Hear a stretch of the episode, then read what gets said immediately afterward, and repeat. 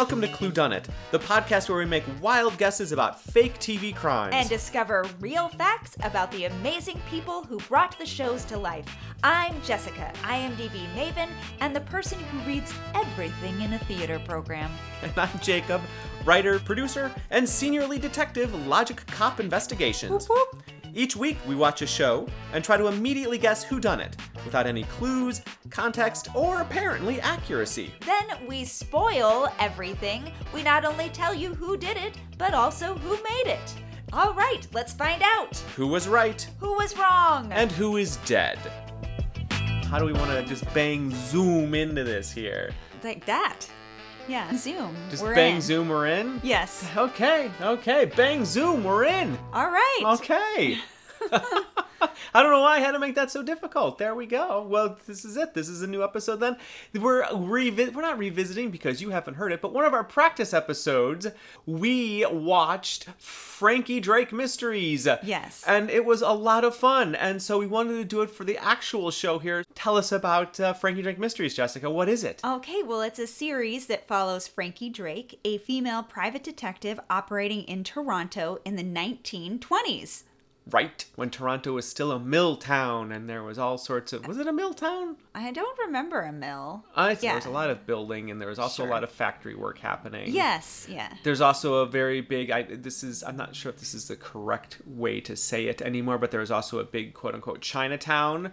Prohibition actually happened in Canada for a little bit too, but Chinatown was where you could go and you can get a drink. You could. What do they call it? They called it cold tea. Oh, is I can't remember now. Yeah, like you we'll could get hot tea. today. You're true. You could get hot tea or you could get cold tea, and cold tea was whiskey.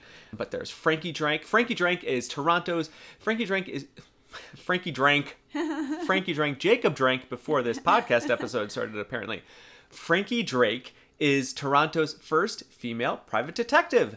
She was a spy during World War One, and she came back and she right. wasn't happy just going back and being a housewife or what other like domestic role would be hers. Her father, he was a baddie. He was kind of a con man, right? Yeah, he- her, so she has her a mother and her father were both con men. like everybody was kind of like, oh, he's a lovable scamp, but man, the guy's a con man. I don't know if that's going to figure in this episode at all, but it's just interesting backstory on our character and the troubles that she sometimes has when she's trying to get information from people in political places or Right. at the police department because they're like, yeah, girl. you don't come from such a good line. Yeah. Mm. Mm. And her mother is still around. Like her mother makes life difficult for her every now and then. But her partner, so who is her partner? So her partner is Trudy Clarke, played by Chantel Riley. Mm-hmm. She is Frankie's partner and friend. It's important to note that her partner is a woman of color. Yeah. So like 1920s, a woman owning her own business, let alone her partner being a woman of color, is a big deal. And they they make they don't make a big deal of it, but every now and then they have to remind people that Trudy is not her assistant, she is not her helper, Yes. she is not her maid. No, no, no. This is my partner, and they're not Yes. they're not ashamed of it. They're not they don't hide it. They don't. But it's just very much like, nope. Let me correct you. She's my partner. Yeah. So those are the those are the two private detectives. But like any other private detective show, you've got to have somebody on the inside of the police. Who Yeah. who is their person on the police side. and squad? these other two folks are considered the four main leads, actually. Right, yes. Mary Shaw is a morality officer in Toronto's police force who often helps Frankie with her cases, and that's played by Rebecca Liddiard. And morality officers, we had to look this up when we did this. A morality officer literally was someone who would make sure that A, there were no women who were walking around unchaperoned. Because if you were an mm-hmm. unchaperoned mm-hmm. woman, you could very often be a prostitute. So they were mm-hmm. helping morality, trying to keep the streetwalkers off, trying to make sure the seamstresses were actually, you know, seamstresses. Um, but they would also do things like check skirt lengths. You will hear people on the police force make fun of her as someone who's just only good for like checking the length of people's skirts but she really does want to be a police officer Yes. but she can't because again 1920s Yeah.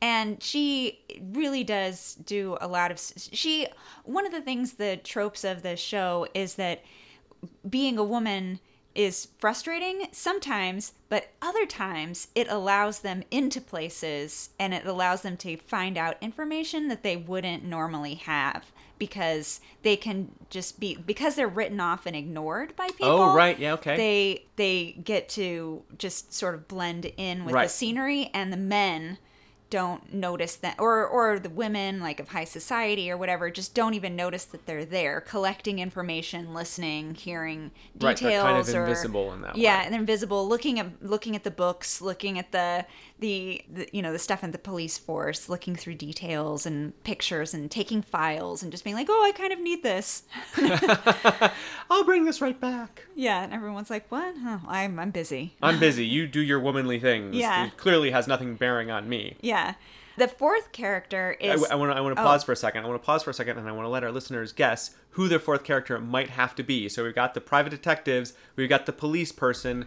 What does the fourth person have to be? Jessica, tell us. She is a morgue attendant. There she is our coroner. She's the one who has like all the information and she's willing to give it to them. Yeah, and, she put herself through them. school. Like Yes. she ca- like her husband died in World War One, and she put herself through all the schooling and all the training in order to become this morgue attendant. And she is a hoot. I love her to death. She's a plus size lady. She's not afraid of that. There's one episode where she's walking along the bank of this lake. She's eating a sandwich, talking about how she wants to find her first dead body floating in the water. And she's just eating this like hoagie sandwich, talking about finding a dead body floating in the water. She's fantastic, and I love her. Yeah. Yeah, she's she's wonderful. She's played by Sharron Matthews.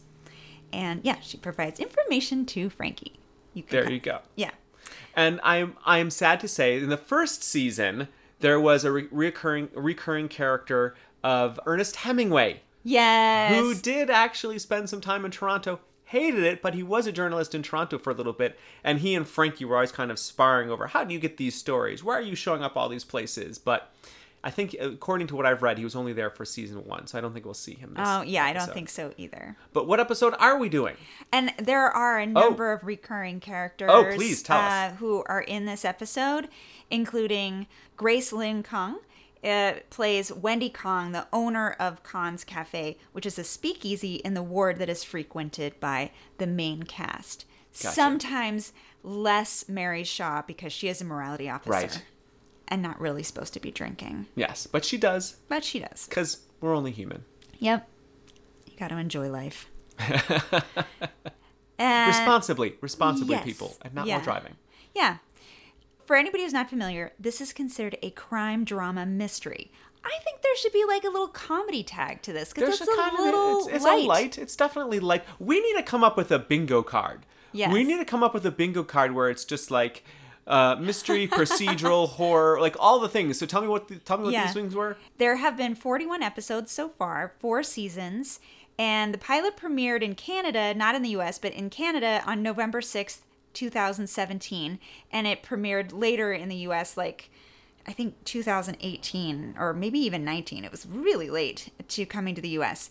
We are watching it on PBS and we Right. are watching tonight season 2 episode 9, which is called Dealer's Choice. Ooh, Frankie and Trudy get hired as drinks waitress and croupier at Bess Starkman's illegal casino, which has been robbed. Then Frankie gets accused of murder. no way. Yeah. Okay, so we got robbery and murder happening here. Yes. And we also want to say they so they just finished up their fourth season and they have like a whole ep- The whole episode, yeah, about the Spanish flu, and they investigate that.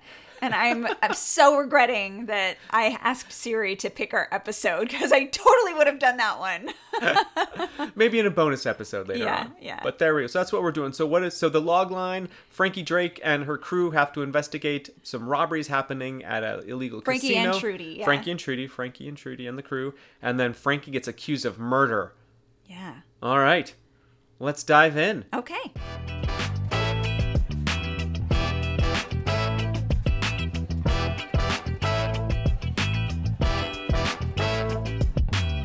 Here's the thing, people. We just came from a highly sensitive phone call with the New York head officiating office. We had to call the reps. In you know the world of podcasting contests, We we contacted the podcasting contests oversight committee based oversight, in based yeah. in New York City. and they have a special mystery shows committee. the mystery division. Mystery division. Yeah, yeah, yeah, the mystery. Mm-hmm. divi- It gets a Yeah. little hard sometimes because sometimes it's like mystery, comedy, romance, action. Like which department do you go to? Right. But we've been through this enough times that they just send us And right to the they, mysteries. yeah, because for a long time they just sent us right to the true crime, true mystery, Right, true and we- murders, and we were like, but we're not We're- doing we're true fake crime. crime. We're fake crime, fake, crime, fake fake crime. Yeah, they finally they finally got through to us though. But I mean, bless them, bless Yeah. them. The, the work that the podcasting oversight committee does is Yeah. just amazing work. Yeah, So- I mean, because they were, we were getting in trouble in the early days because they were like, "That's not real. You're saying things that right, are not and, real." and we were like, "That's the point." Yeah, and That- we were like, "Yeah, that's that, that's the whole thing." They had a real hard time. They had a really hard time with it, but we, they figured it out. They figured they figured out where we fit, and thank God, thank God they figured it out because we Bless 'em. we bless them,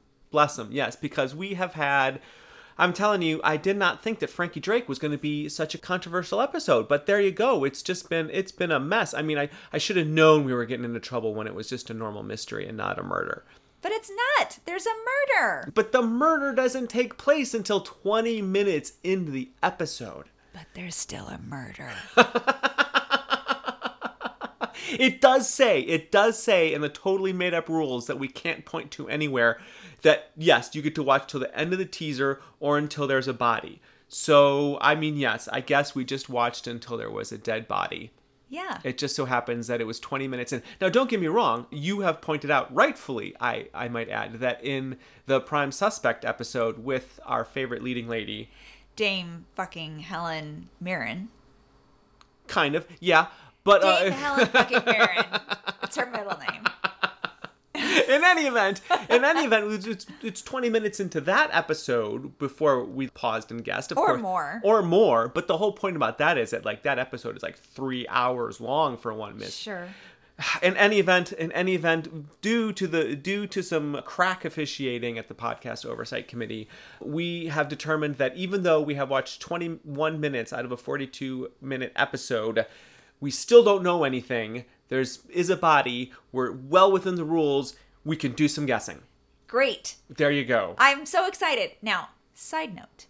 Do you think that they use those little black boxes that they Oh, do like they in go in- like they have they to go in and look at the fabric thi- over fabric their over their heads heads and, like, look it up? And yeah, like a viewfinder. Maybe they do. It's so mysterious, people. Like you don't get to you don't really hear from the podcast oversight committee until you've had at least 7 episodes. This is the thing, you don't know about it because most podcasts stop after 6 episodes, but once you hit that Oh, is 7th that that is that is a true fact. That is So fact. once you once you get to that 7th episode, the podcast oversight committee is like, "Great, now that you're here, ah, they overnighted us our badges. Thank our goodness it official, wasn't our a official, cease and desist. right? No, no, no, no, no, no. It's our official podcast badges. So when we flash you the podcast badges, that's how you know that we are But we had to send them back, right? Because they said, remember, it said true crime. And Oh, we you're like, right. "No, you're right. So we are we are waiting we are waiting on the fake crime badges. You're right about that. But we are told that the badges are on their way. Yeah. So what we should do then is tell you what's going on. Yep. So that you can you can also Tell us the first 20 minutes Tell of the us show. the first 20 minutes of the show.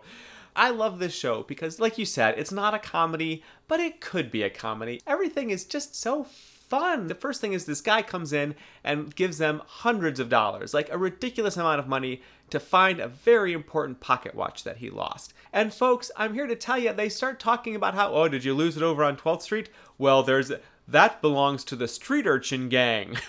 Yeah. Anytime, anytime you get to say that that's street urchin territory, you're in for a good ride. That's my that's my thing. Like there there needs to be bring back the urchin.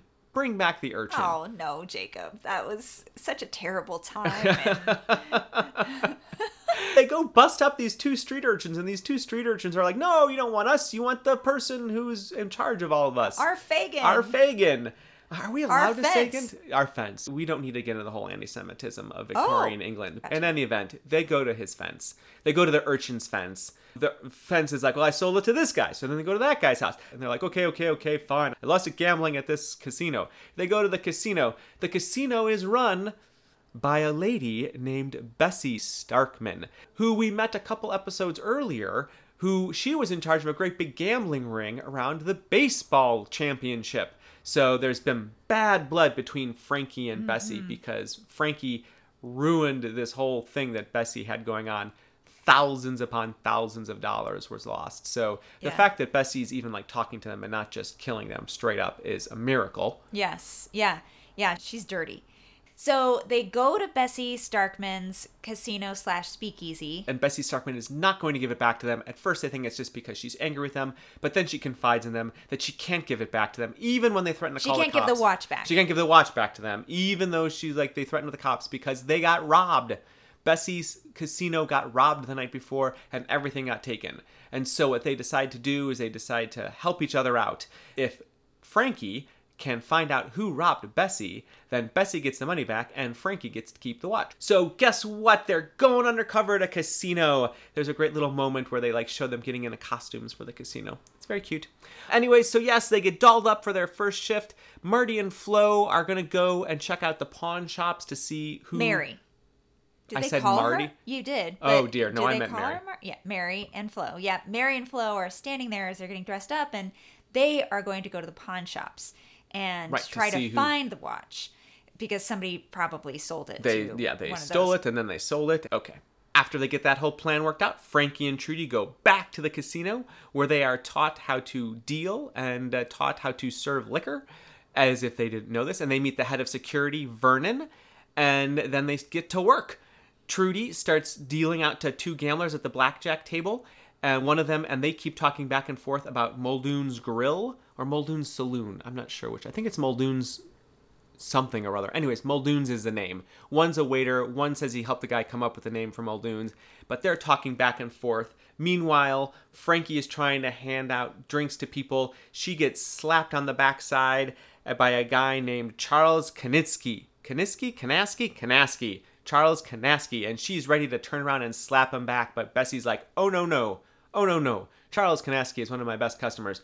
He does the slapping. You don't slap him. So Frankie bites her tongue, and Charles is like, "You got moxie, kid. I like you. Why don't you, when you're ready, when you're ready to move up in the world, why don't you come work for me?" And she's like, "Yeah, right. Whatever, loser." Anyways, so they keep going on and serving people.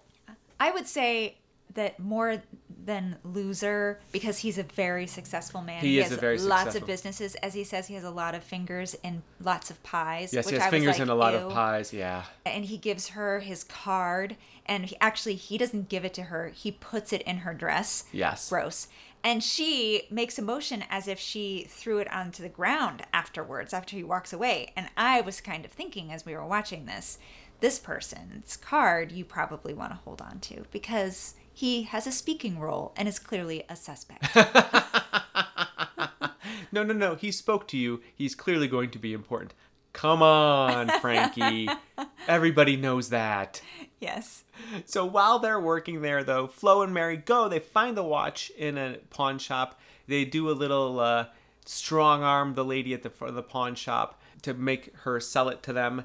And they find out that their inscription in the watch is Chinese. The lady at the pawn shop won't tell them who sold it to her. So they take the watch and they say they'll come back tomorrow to find out who sold it to there.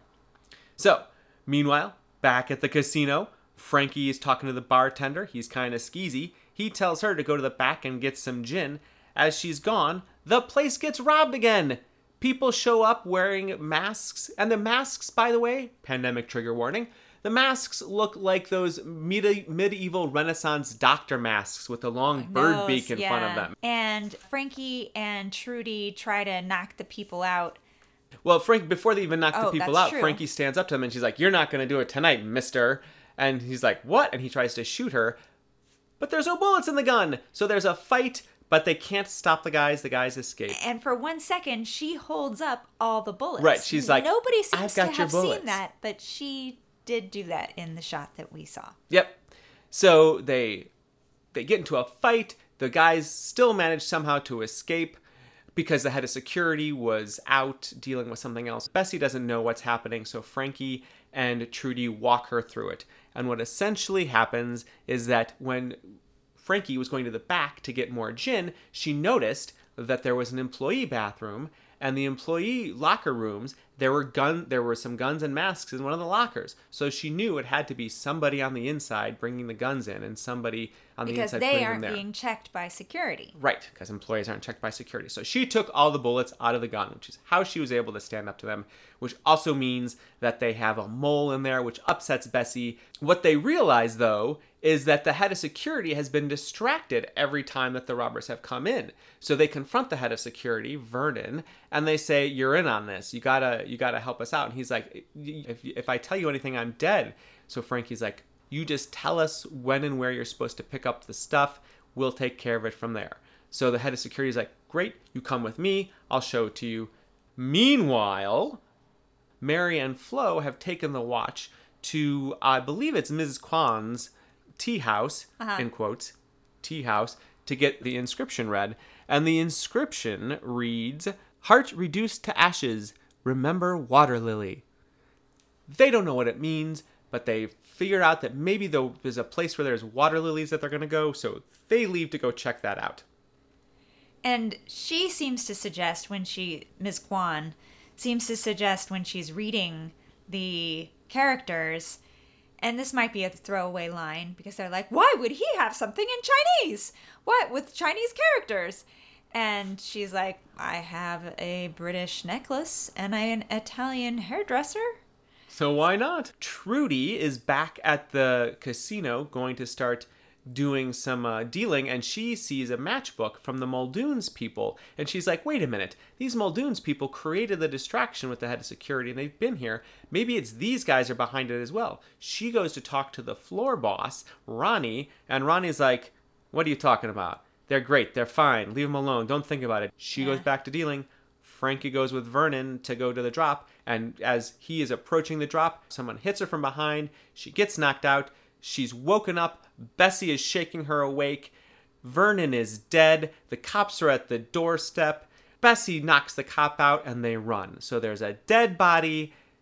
Vernon, head of security, very sad. There's a dead body. She's been framed for a murder. There's robbers that they have to catch. We're halfway through. I'm feeling guilty about the guesses, but we still don't know anything anyway, so we're gonna do some guessing. We were approved by the podcast oversight committee. Here we go. Jessica Hurd, tell me what you got. Uh, so those are our. They seem like our suspects, and it seems like it's her name. What's her name? The casino owner. Bessie. Bessie. Seems like she. I mean, she's running this establishment, so we don't think she's actually done anything wrong. Well, I mean, other than doing I all mean, the illegal things herself, but yes. Establishment, but somehow, somehow she ended up in this warehouse with Yeah, the dead how she ended up in the ware how she ended waking up in the Frankie. warehouse waking up Frankie. That is a very good question. Yeah. Because I f- sort of feel like she's a suspect in her own robbery. Like there's something else that they're not being told. Mmm. Maybe. You think she's setting all of this up just to like keep all the money from everybody else maybe and somehow gain more money for herself. Don't know. Maybe. I mean, she certainly seemed kind of like that in the last. She definitely she was definitely in the last episode we saw of her, she was definitely like very cutthroat and uh, Yeah. frankly a lot Well. scarier than she is in this episode. Yeah, yeah. N- now she just seems like a woman with a business. Yeah, now she just seems like another broad out there to make a buck in the changing times. Yeah. Which is Which is totally fine. Fine. Yeah. Businesswoman. Yeah. But yeah, she seemed like a killer. Uh, on the other hand, she was trying to get Frankie Drake out of there. But on the other hand, we know from the log line that Frankie is going to get framed for this murder. Yeah, I think she was. I think that just what was just what happened there. I think she just got framed for it. Uh, Like the cops saw her there. but did Betsy, Bessie, frame her? Mm, I don't think so. Because otherwise, Bessie wouldn't have gotten her out of it. You know what I mean? Bessie wouldn't have knocked out the cop and then dragged her out of there. She would have just let her take the rap. Oh, yeah, you're right. She did tell her to run. Yeah. Run, run, run. Okay. I am going to take a wild guess. Please do. I encourage it. And I was a big fan of the Perry Mason reboot. Right, that you were. happened this pandemic. And the young guy who is the father of the baby, Mm-hmm. he turns out to have been the illegitimate son of this big businessman Oh, yeah. in uh-huh. town. And he kind of, that actor kind of reminded me of him. Mm. So I'm going to go for just a ridiculous relational thing, right? I'm going to say that he is actually, even though we have no clues, an illegitimate son of the Canasta guy. Canasta Canas- guy, sure, yeah. Canas- Kanaski guy.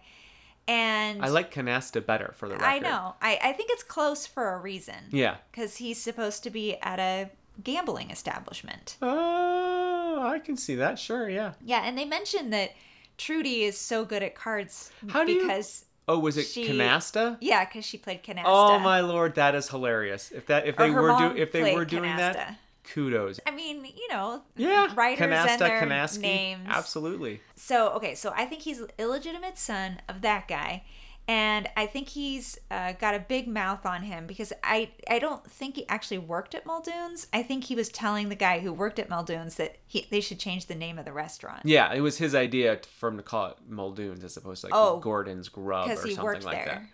I don't think he. Yeah, he was bragging to the guy who worked Oh. there that it was his idea that he told the guy To change it to the to grill. change it to the grill. Okay, no, here's what's happening. Okay. Right? He is the illegitimate son Of of, Canasta. Canasta. Okay. But he cannot prove it.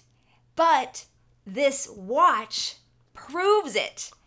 And it was oh, and the other guy that was paying them loads that was that, that's paying um, Mm-hmm. Frankie and Trudy tons of money to get the watch back is wanting to prove that he is the legitimate son or he wants to keep this watch which proves that this other son is the legitimate son.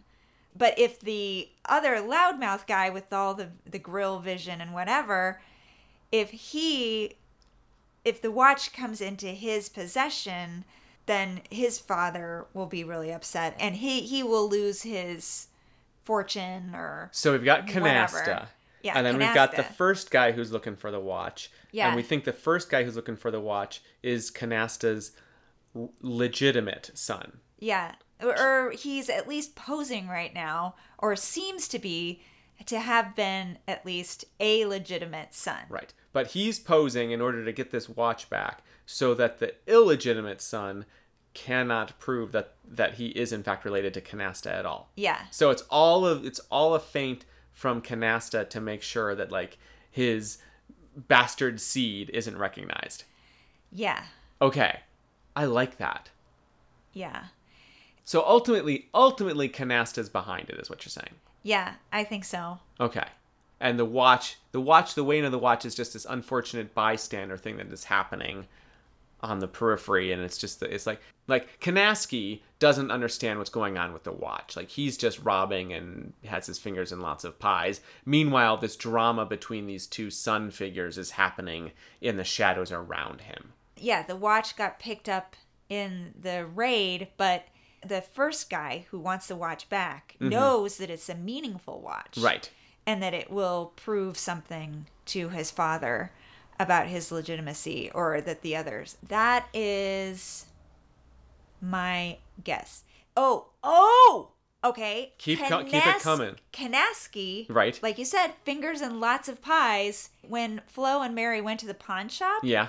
the the pawn shop lady who was not the pawn shop owner she Right. was just the worker and they said well we want to talk to the owner and she was like well he's not in i mean obviously she was there Sure. he was not in he is canas he You has fingers Kanaski- and lots of pies including pawn shops and so he did the robbery of bessie's place stole all the stuff and is having it sold at his pawn shop Interesting. and he didn't realize that this meaningful watch, which should be meaningful to him or meaningful to his legitimate or illegitimate son, was part of the property.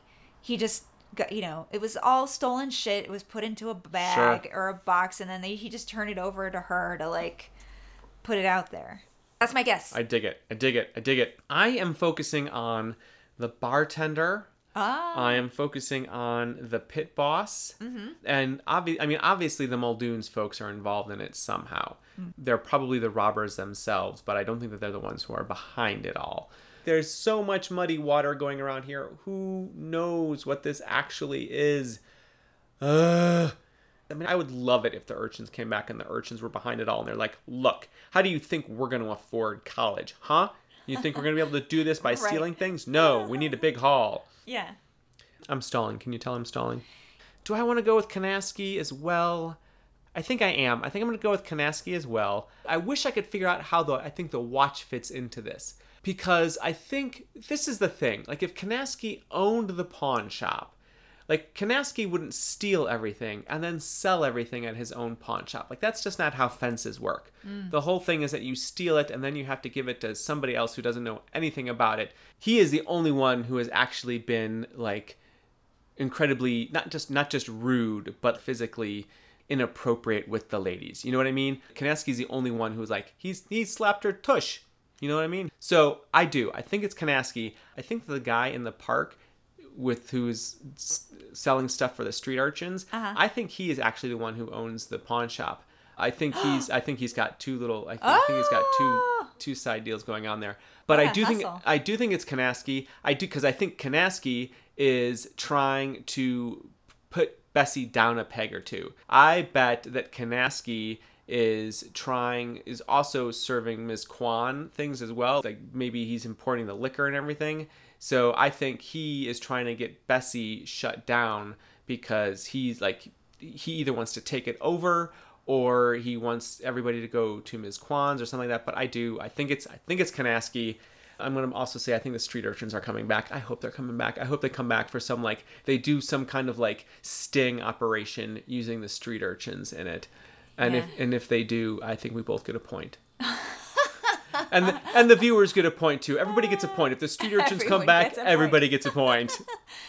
and I'd like to uh, also thank the podcast oversight committee for allowing us to continue with the episode. Thank it was, you, It was it was folks. we really appreciate it. it was touch and go there for a second. So, Mm-hmm. but I'm glad we were there. I'm glad they saw the interest in the game and let us continue with it. So, tweet. Game Yeah. on. game on.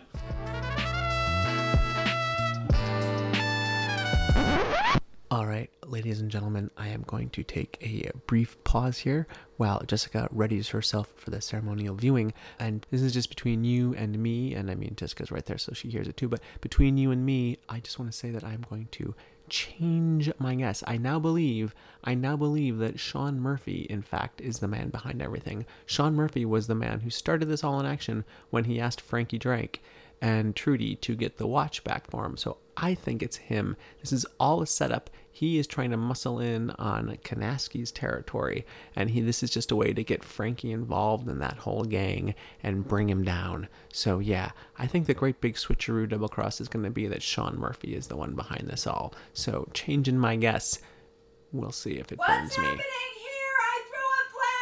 It's okay. It's okay. No, no, no. The pod, the podcast oversight committee said it's fine. It's fine. It's totally fine.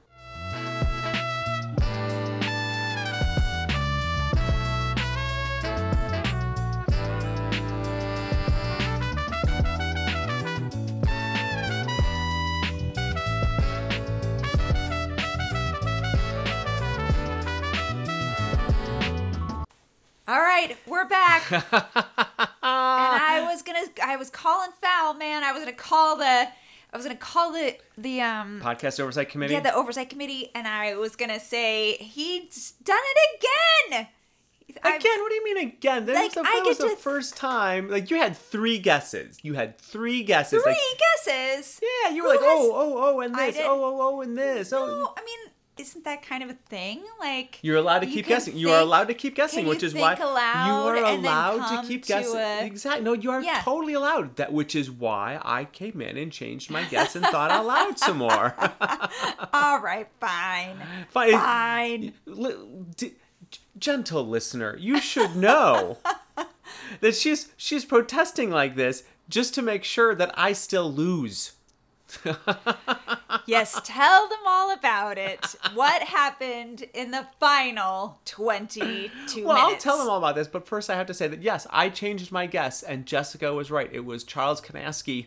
He It was, was. he was a major bad guy Not behind in it all. any way that I thought. Right. I mean, we had But- the we had the whys and the wherefores all completely wrong. Yeah. So it's a good thing we are not 1920s private investigators in Toronto. Exactly. But nevertheless, we still would have gotten our guy. Yeah. Well, well, you would have gotten your guy. I would have. I had gotten no some, proof, though. I, you would have had no proof, and I would have fingered some besotted lover who just wanted his watch back to remind him of the girl that he lost. Yeah. It's very sad, both the mm. loss and the fact that like he lost his girl. So yes, Jessica won. Congratulations, Jessica. Ticker tape parade tomorrow morning, early, early.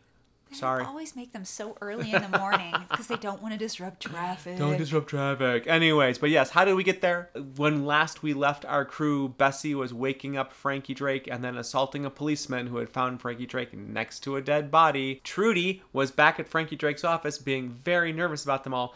Uh, side note on this Trudy's sleeves in this whole episode were fire. Yeah. They were super duper great. Like Yeah. she had some amazing costuming happening with her. Like when she's learning how to deal, she's got these like long cut sleeves with the cuffs and they're like going all around her. And then she had some like swoopy sleeves when she's like going around their office being all worried about Frankie Drake. It's Yeah. great.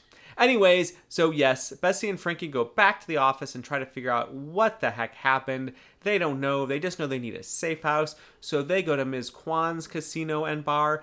Ms. Kwan hides them up. But just as she agrees to do it, Detective Grayson shows up and he's all like, well, you know, she's wanted by the police and she's messed up with Bessie. Bessie is bad news. This is horrible. You wouldn't hide them from me. And of course, Trudy and Ms. Kwan are just like, no, what are you thinking about? Of course, we wouldn't do that. Meanwhile, though, as Bessie and Frankie are holed up in this little cubbyhole, Detective Grayson sows discord between Bessie and Frankie, talking about how Bessie can't be trusted and this is no good, and Bessie is losing her mind. She pulls out a gun. She's like, they're never going to take me alive and the tensions get high, but Grayson can't find them, so he leaves, and Bessie and Frankie come out, and they don't know what to do. They're just going to have to stay there overnight. Trudy goes to check out the waiter, but he doesn't have a shiner, so it wasn't him.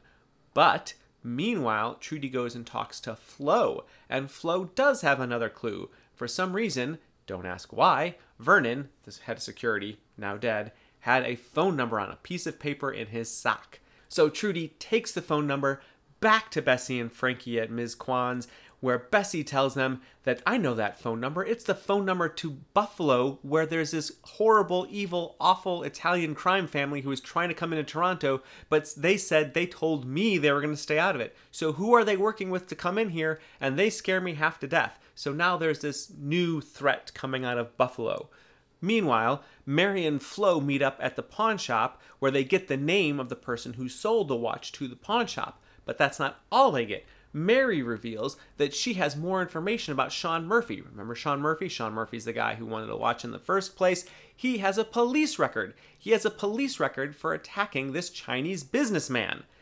Why did he attack the Chinese businessman? Apparently, he is a very important Chinese businessman who had a daughter named Water Lily. So apparently, Sean Murphy was just in love with a Chinese businessman's daughter. The Chinese businessman, as soon as he found out that Sean Murphy and she were in love, shipped the daughter back to China. Sean Murphy is heartbroken. That is why he's going after the watch so hard. It's not because he's in charge of everything and trying to get people out of Bessie run out of town and take over everything. No, no, that is the job of the Italian crime family and Charles Kanaski. They talk to a couple people at Muldoon's. They figure out that Kanaski's the guy. He is allied with the Italians, and he's the one who's trying to run Bessie out of town. So, yes, Jessica had it right.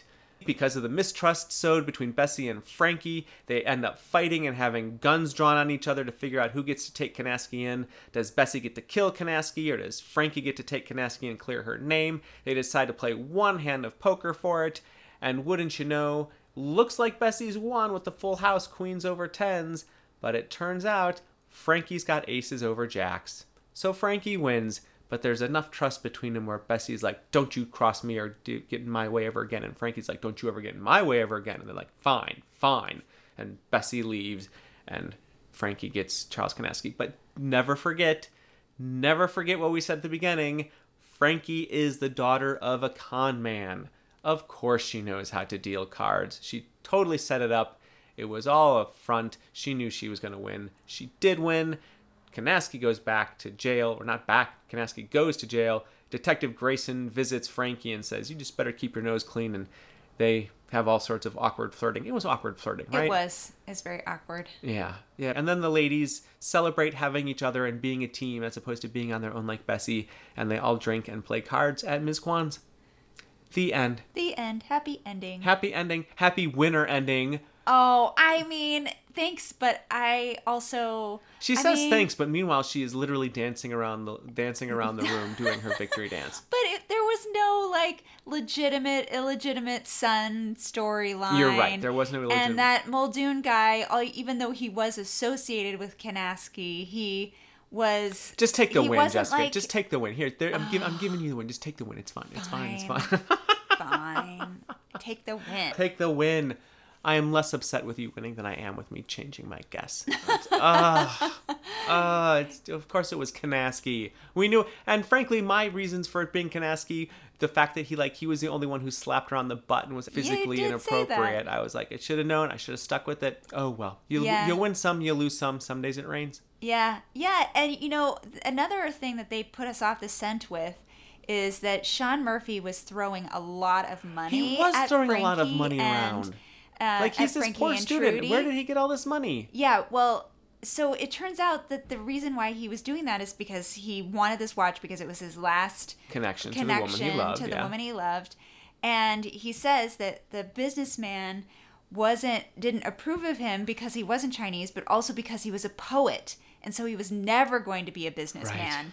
And so this was a proof of this is that he was just throwing money at Frankie and Trudy to get back his memento of Right. his lover, or I mean the person his true love. Yes, yes, yes. Lover in quotes, and the fact that this was his true Um, And love. so he wasn't dealing shrewdly as a businessman at all. at all in order to because he was so emotional which could have been uh, we didn't really pick up on that at all but it's in retrospect it could have been a fun red herring Sure.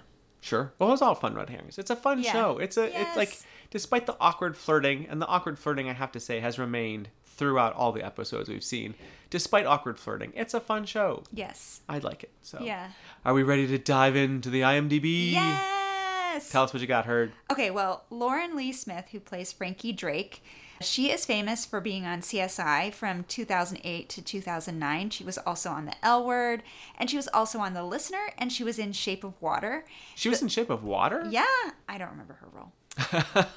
the Listener is a TV show that comes up in a lot of these th- this cast and Uh-huh. crew and the, the It's a- is it a. Canadian show? Yeah, it's a Canadian show. It's a, a young paramedic discovers he has telepathic Yes, powers. You told me, but I think I think we talked about this last week for Haven. Y- yes. yeah. Yes, yes. Oh wait, is it? No, we totally did. We Oh, totally okay, did, Okay. yes. All right. So now another show that I'm fairly certain we did not mention Uh-huh. when we were doing Haven, because this will come up in almost everybody's Sure. in this show. They did a show called Hudson and Rex, What? Which what even is, is- Hudson and Rex? a policeman who partners with a dog, a German Shepherd that Yep. he likes because they don't talk back. Mm. So maybe he's a little curmudgeonly. And I can just imagine like everybody, I mean, it's kind of like, it seems like it's like this group's law and order. You know, everybody's got an episode. But I also feel like, you know, when they all start doing some real serious stuff, they just got to throw in a Hudson and Rex every once in a while. Just go somewhere, have a little fun. Like when you're on set, you can pet the dog. It's great. It's a very low key, low stress show. yeah. So Chantel Riley plays Trudy Clarke. Mm-hmm. And she has been super busy since 2016. I was. I will have to say. So she. She. Is she, She- Broadway actress? Yes. She's. so you remember this from the last time. well, no, I do. I just re- I remember that she was a Broadway actress, but I am a little disappointed that they had her in a nightclub working, and they like this like. Well, it for- wasn't a nightclub. It was just a casino. There was no entertainment. This is like classic casino. Sure, yes, classic casino. But for a long Steve time, Wynn. for a long time, every single chance, every single episode, they were finding a way to let her sing. Yeah, it's true. So she didn't get to sing this no, episode. I'm a little didn't. bummed. Yeah. So she started in 2011. Her, she made her stage debut in a German production of The Lion King, and then she went on the next year to play Nala, this same role, on Broadway in The Lion King. Mm, That's fantastic. Yeah, and so she's Jamaican Canadian, and she also did a in 2016. She kind of had a big breakout. She was in Race, which is a film about Jesse Owens, about his Right. his wins, And then, Four gold medals at the 1936 Olympics, yeah. delivering the smackdown to Adolf Hitler, and Jesse Owens is like, "I'm faster than all y'all, ha ha." She also has been doing the Assassin's Creed video games. And that was in 2017 is when that started. Then in 2018 she was in Wynonna Earp and in 2019 she was in Pearson, which is a show with that stars Gina Torres. And then she was in she did an episode of Suits in 2018 and then she did Hudson and Rex and she made her obviously her, this show started in 2017. Something so like that, she yeah. has been She's been working She's nonstop. co- nonstop. And these are not like one episode things. Yeah, no, these- these are all like nine episodes of everything. Or That is more. fantastic. So she's got doing a ton of work. How is she standing? How is she I not like know. exhausted all the time? Yeah, so much work. She needed She's that great. Hudson and Rex little kind of just you know like I'm just gonna sit here and you lick my face, dog. Yeah. this is- I just need that kind of loving right now. Yeah. Rebecca Liddiard, who plays Mary Shaw, is Mm-hmm. Mary fam- Shaw is the um she's the one who's the, Morality the morality police. person. Yes. She is famous as the second lead on Alias Grace, the Margaret Atwood show. We oh have yeah, not yeah, watched yeah. that. We have. I think I yeah no I haven't watched it. Sharron Matthews, who plays Flo Chakowitz, who is the not the coroner but the Medical assistant, medical whomever. assistant. Yeah. She is known for being in Mean Girls, Hairspray. She and was in Mean Girls? Yeah, and she was also in Hairspray, and she is a very prolific cabaret artist. Anthony Lemke, who plays Detective Grayson, who is a dead ringer for a younger Fred Willard. Oh my god, totally. But still not young because he's kind of old and he actually looks older than Frankie Frankie Drake and it's kind of a little disconcerting to me. I mean like a lot older. Anyway, he does a lot of work on thriller films and TV shows and he was also on The Listener with Lauren Lee Smith. And he is also known for his role as 3 on the sci-fi, sci-fi series Dark Matter and in the film Queen of Swords. And he went to law school after studying acting. Oh After my gosh. law school. And then he went back to acting. And sure. Has his whole career. Okay. Okay.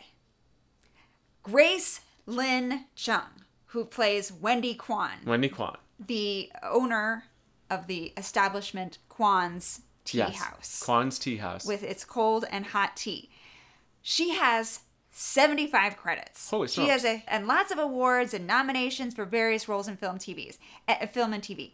She I everything that I'm like, what is this show? Oh my god, that I want to watch that. Like all these fantastic descriptions. Okay, so starting with she is a regular on so many shows and has, like I said, everything has a great elevator log line. So, Mary Kills People, this is a great title to begin with. which is about an ER nurse who helps terminally ill people slip Woof. away on their own terms. Oh my god, that's so so more like Hudson and Rex kind of like lighthearted fare there. Wow. Yeah, yeah, yeah, a little different. Rising Suns, Rising Suns. which is about a Chinese businessman who travels between China and Canada and is trying to build a life for his family in Canada while precariously, it seems like from the description, protecting China's assets. So he's tr- he's like he's got, he's living the whole kind of torn thing, between yeah. two worlds and he's a very rich and successful man but maybe hiding a big secret Okay. and she is also on a show called The Stranded, which is after a tsunami, students at a private school are stranded at their school on an island and realize they must fend for themselves because no one is coming for them. Oh my god, I love it. So it's sort of like a Lord sort, of the Flies. sort of like Lord of the Flies meets Lost meets. Yeah, and she's a professor there. She was in a short film where she received a Best Actress award, I think, and then as well as the film itself got an award mm-hmm. called The Remnant, and it's about con. Okay, okay, it's about con artists who pose as paranormal investigators to steal from a wealthy old lady and then unleash a malevolent spirit. Okay, we saw the unleashing happen. We saw the unleashing coming. You That's- did? Oh yeah, that's a great trope. That is a great Oh. like the two. I mean, it's sounded it's like hila- the ladies lady killers to me Yeah. but then it took another turn That's absolutely it. Yes, it's all like all that. It sounds great. It sounds fantastic.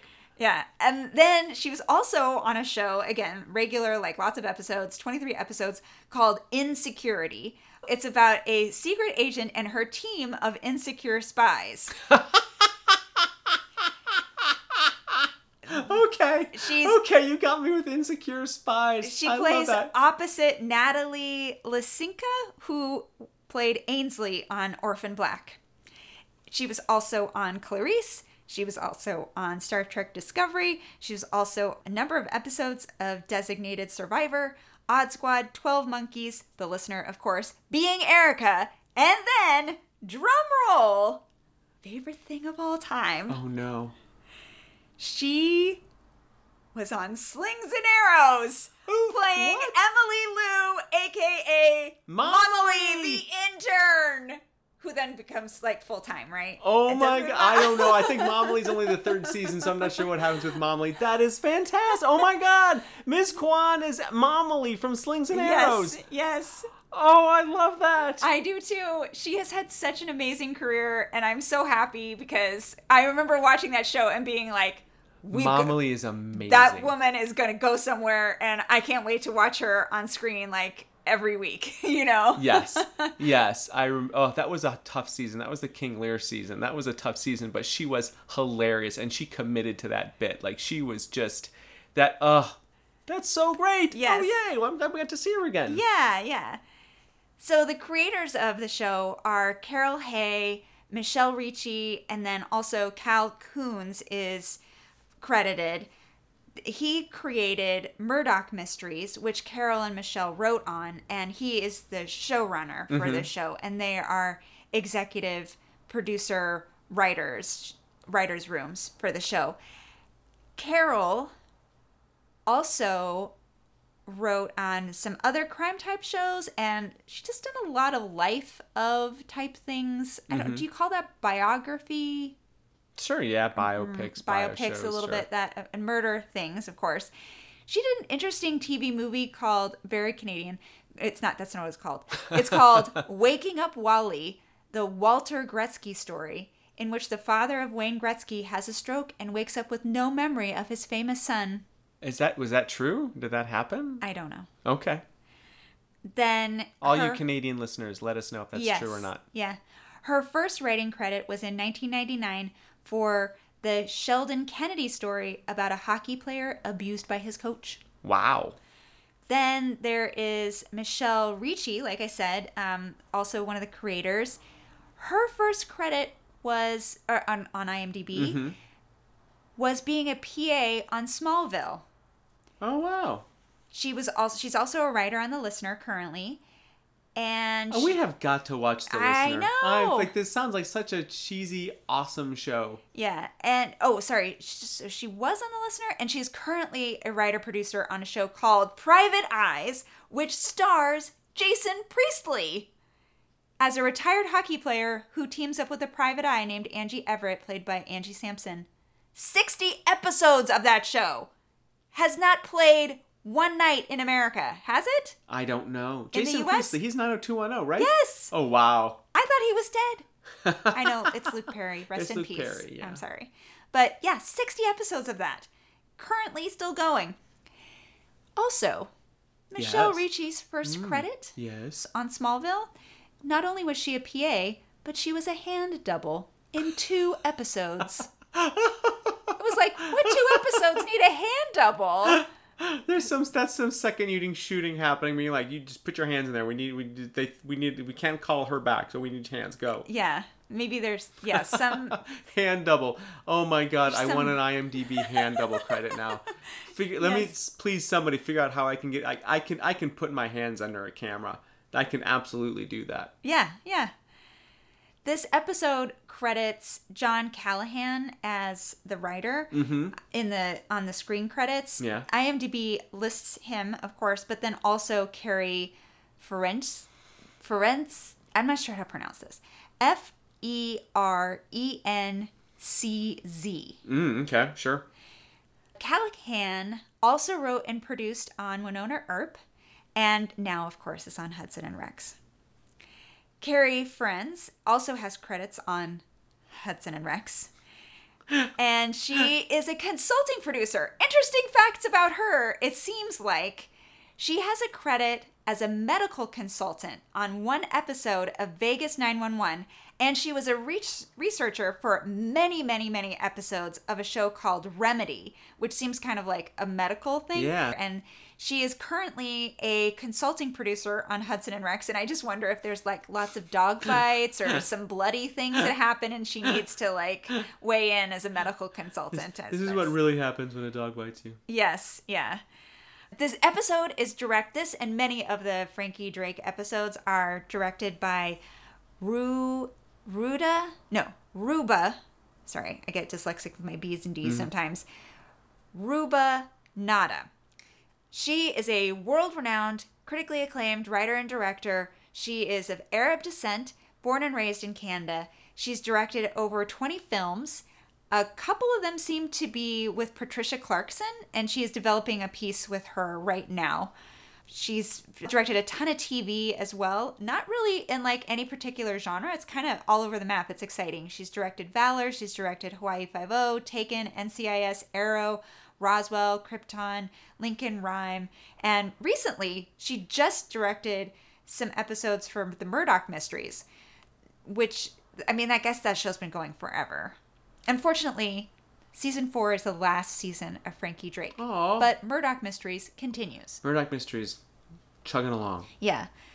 One of the producers on the show is Teresa M. Ho, and I just wanted to highlight her because she has over 20 years of experience in film as a producer in various other capacities. She just sold to the CBC a feature documentary, My Piece of the City, about the youth in Regent Parks. And she recently also, well, I mean, not so recently, but she worked on Anne with an E on Netflix, as Which well as this sweet. show. Yeah. Maybe we do Hudson and Rex next.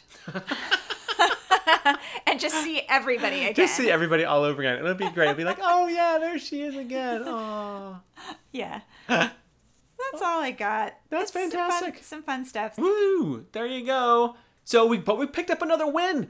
I'm so happy we picked up another win. Are I we was- like one and one now? We are one and one, or or more more accurately, we are both. This was this is episode nine. We are both one and eight. so yay! Oh well, it's it's still fun, right? We're not we're not totally horrible guessers, right? I think we are. But that's, that's the point of mystery. You're right. It is the point of mystery. You're not supposed to know. You're not supposed, supposed to, know. to know. That's what makes Sherlock Holmes so amazing. He knows because he's a freaking genius. Yeah. But Yeah. it still takes him, you know, a couple pages to figure it out. Sherlock Holmes also uses street urchins. I'm telling you, let's bring back the street urchin. You're right. He does. Let's not let's not bring back the street urchin. The street urchins was actually a very bad thing. Let's just put them back to nice, profitable, moral work like chimney sweeping. Get back to that. Or coal mining. Get back in the mines. Wait, no, no. Wait, what? You we- don't want that either? We, we don't want youth working. Oh. No, not being taken advantage of. Oh, like, go okay. to school. Go to school. Maybe some proper apprenticeships for working for union laborers. So you're saying unions ta unions hire 14 year olds is what I'm hearing no, you say? I mean they they would no. no. Unless they're child actors, in which case there are all sorts of laws and rules about keeping Yes. them safe. Our point is, don't bring back the street urchins. No, please. It's just a great. It's just a great word to say, like street urchin. It conjures up just such. You know, you just you just want to picture Dick Van Dyke like just like tap dancing down the street, but that's not no. I know you say that and that's what you picture. I just picture a weird fish bopping along on the street. A bouncy weird thing that might be called a fish. Are they still called a fish? Yes, I think so. all right. With the bouncy fish, I'm Jacob. I'm Jessica. We'll see you next time. See ya.